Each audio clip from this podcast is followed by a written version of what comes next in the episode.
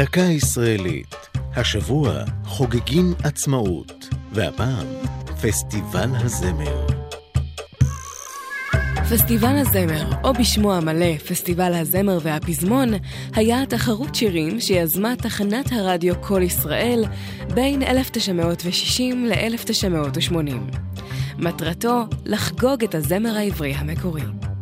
הפסטיבל הראשון נערך כשהמדינה הייתה בת 12, במוצאי יום העצמאות תש"כ, 1960 בהיכל התרבות בתל אביב. ומאז סימל במשך שני עשורים את מוצאי החג. בפעמים הראשונות קיבלו הזוכים פרסים כספיים. ב-1978 שונה הפרס למקום הראשון, והמנצח או המנצחת המאושרים זכו לייצג את ישראל בתחרות האירוויזיון.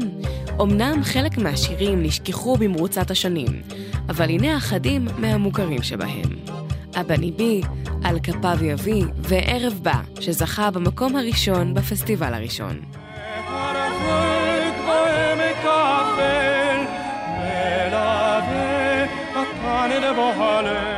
תחילה הושר כל שיר בתחרות פעמיים, מפי זמר ומפי זמרת. ערב בא הושר אז בפי הזמרים שמעון בר ועליזה קשי. זו הייתה דקה ישראלית על חוגגים עצמאות ופסטיבל הזמר. כתבה עלמה רותם, ייעוץ לשוני הדוקטור אבשלום קור, עורך ליאור פרידמן.